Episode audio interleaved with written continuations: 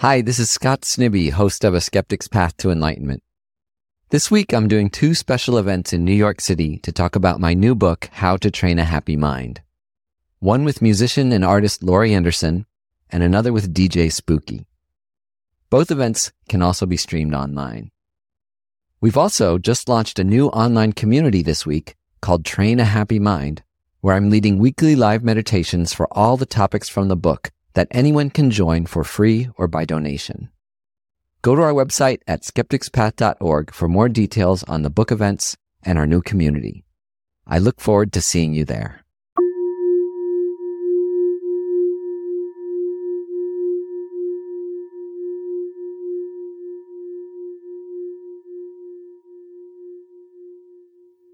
Settle yourself into a meditation posture. On a cushion, cross legged, or seated in a chair with your feet flat on the floor, or in another way if you feel more comfortable. And we establish our motivation that we're meditating today to come to terms with the uncertain, changing nature of reality to help ourselves become more calm, more rational, and more present during this challenging time, and to be a source of help and happiness and meaning to those around you. And for a moment, feel a sense of confidence in your own good nature that your good qualities are the natural ones, the deepest ones, and that disturbing thoughts and emotions are transitory, that your mind is trainable, and that through meditation you can gradually let your natural kindness and warmth and love and generosity shine forth and diminish your fear, which may be dominant right now, or other disturbing emotions like anger or compulsive desire. Bring your attention to your breath as it comes into your nostrils or at the rise of your diaphragm, and just watch the breaths come in. Rest and then go out without changing your breath. Just observe it however it is. And if feelings in your body, or feelings in your mind, or memories or plans arise in your mind, just let them go. There's no need to push them away. There's no need to pull them in and examine them more closely. Just let the thoughts naturally fade away and bring your attention back to your breath for one minute.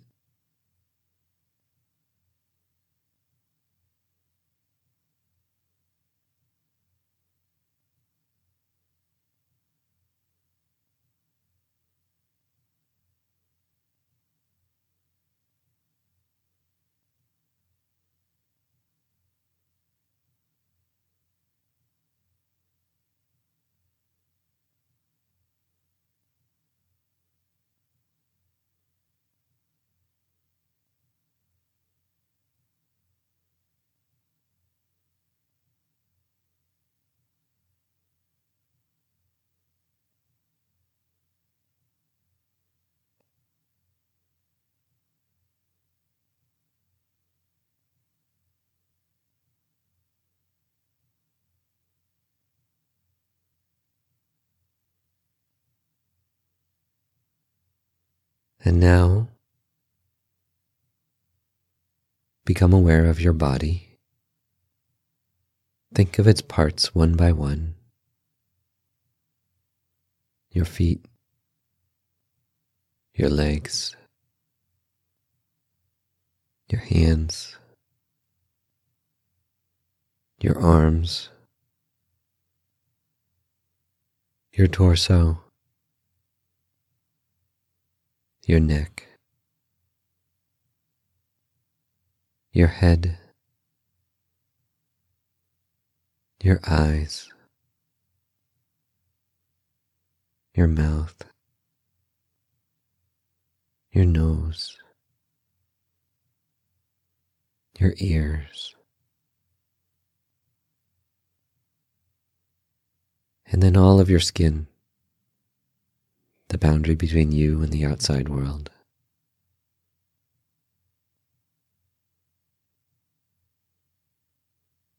Begin to see the momentary change in your body. See that your heart is beating. Blood is coursing through your veins, circulating through your whole body once a second. Breath is flowing in and out of your lungs. There's the energy of your nerve impulses from the tips of your fingers, toes, and skin to your brain and back.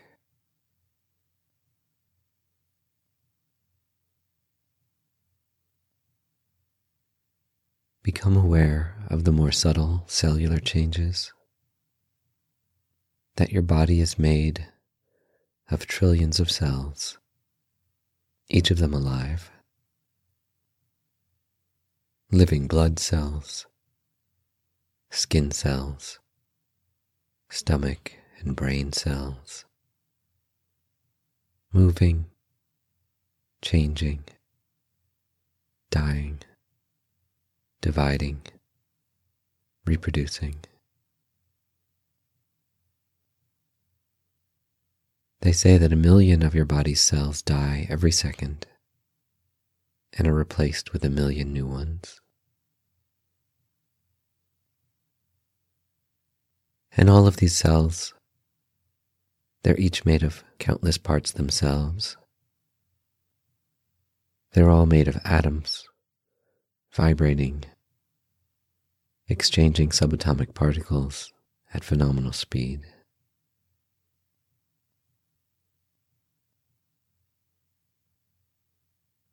Now turn your attention to your mind. Your mind is also composed of countless parts, of thoughts, of perceptions, of feelings, memories, and plans, fears, and desires. Your mind is constantly changing. And so watch your mind with a distance if you can, without trying to control your thoughts. Just watch your mind for a minute. See how thoughts appear and disappear, and observe them without becoming attached to them and without pushing them away.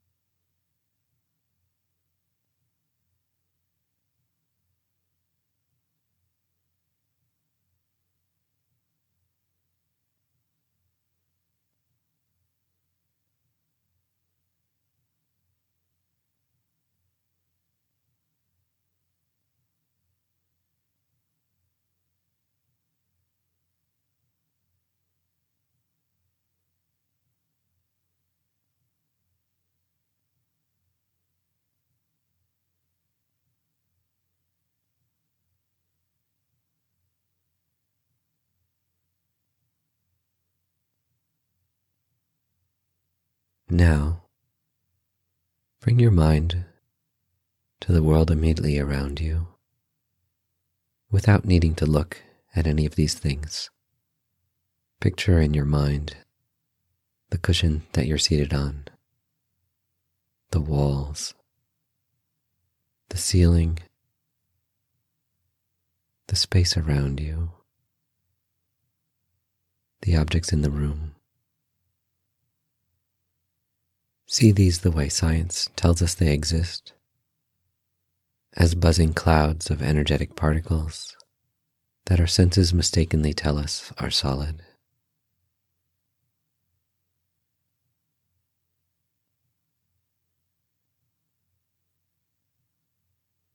And think of your possessions, the things that you paid small or large sums of money for, your phone, your car.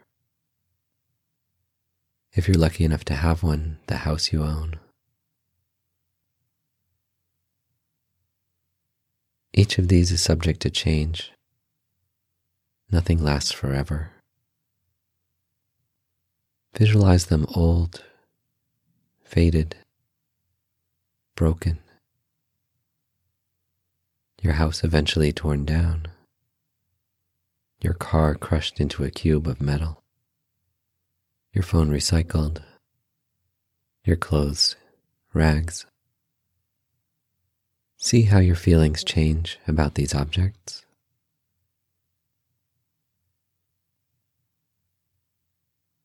And come to the present to realize that change is happening all the time. Not just when things wear out or when they're destroyed, but at every instant. Think of the people around you the people that you know, and also your acquaintances. Each of them was born. Imagine that moment with their mother giving birth. And each of them will die, maybe alone, maybe with dear loved ones around them. Our view of these people as unchanging, as clearly labeled with some solid notion of Stephen or Lynn, is inaccurate. Even at the moment, they're constantly changing, constantly in flux, just as our own body and mind are.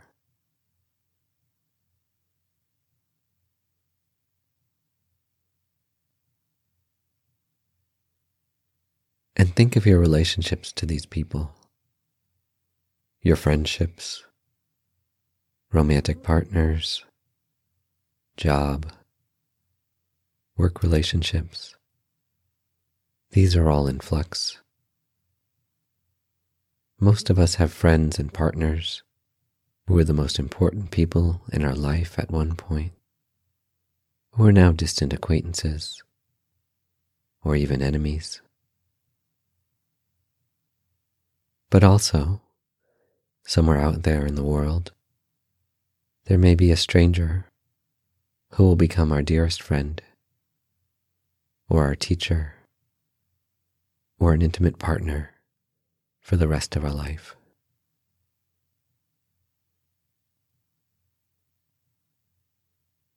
Even if things don't wear out or relationships don't fall apart, our mind changes The happiness and pleasure we experience from objects and people is subject to change. And we can simply become tired or bored with something that once gave us so much joy and excitement. This current pandemic, the stock market crash, they're reminders of gross, sudden change in the world.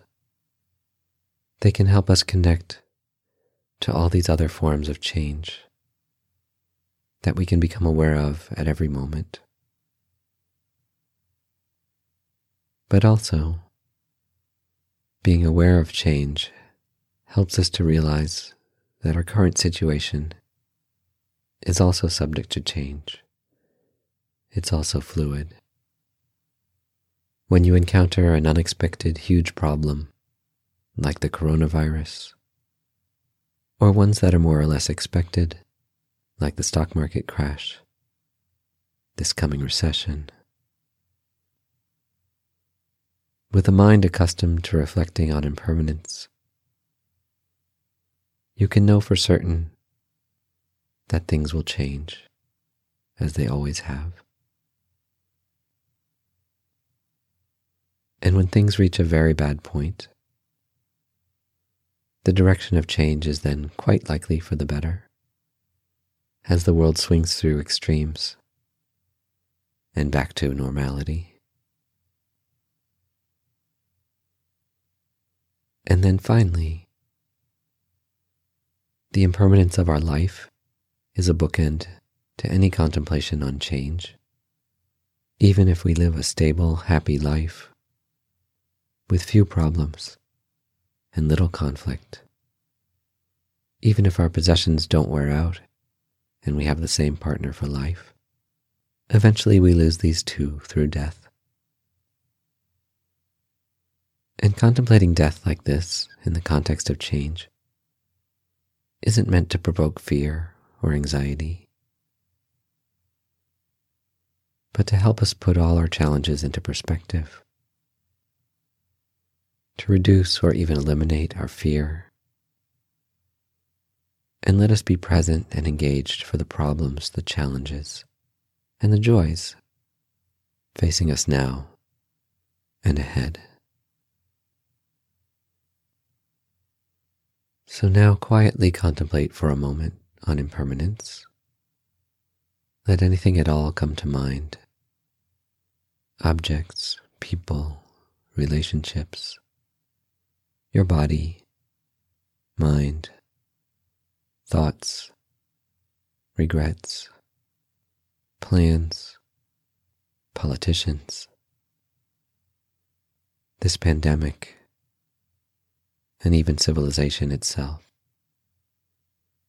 Contemplate whatever comes to mind for you,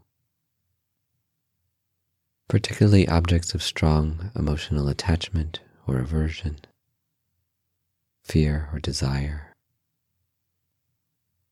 Apply the reasonings of impermanence. And when you glimpse a clear, strong sense of the ever changing nature of any one of these things,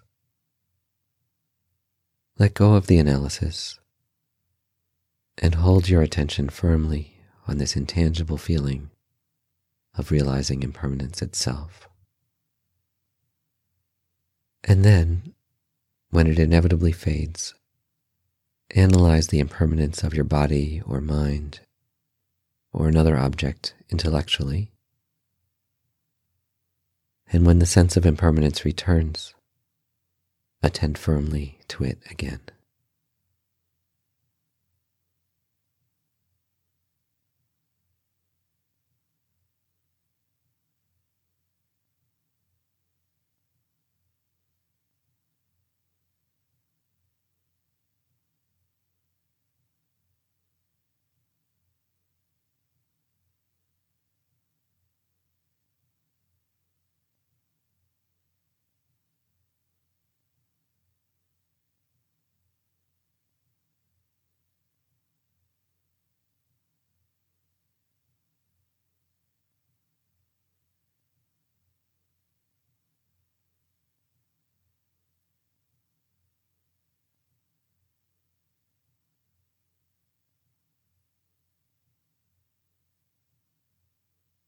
Reflecting on impermanence helps us to accept things as they are and to anticipate, to expect problems and change.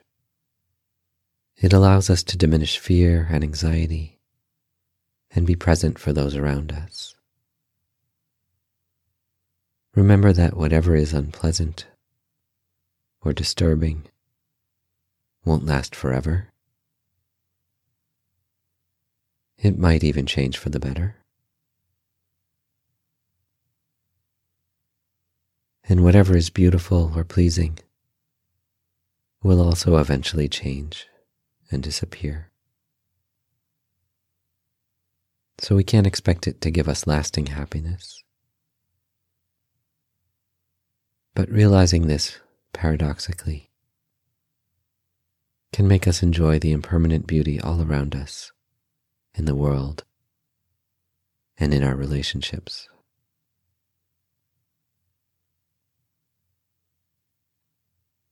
Finally, we dedicate the progress toward seeing reality more clearly that we've made today, to carrying any realizations out into our day, to being able to bring peace of mind to the huge challenges before us in the change and uncertainty brought on by the COVID 19 virus, and that our actions might contribute to the quick end of this crisis. And if you enjoy something pleasurable today, a great meal, a walk in the woods, your cup of coffee, or the touch of your partner, try and be fully present for it. Try and realize that you won't always experience such pleasures, that this might even be the last time you do. See if you can enjoy whatever it is that you're doing without clinging to it, without planning for the next time. So often, your enjoyment of life's experiences is ruined by worrying about never enjoying it again or plotting the next time that we'll enjoy it. When we recognize that external things can't give us lasting happiness and satisfaction, our attachment to them lessens. And they say that by realizing the true impermanent nature of pleasure, we actually enjoy things a thousand times more without unrealistically wishing for them to last forever or to repeat again and again.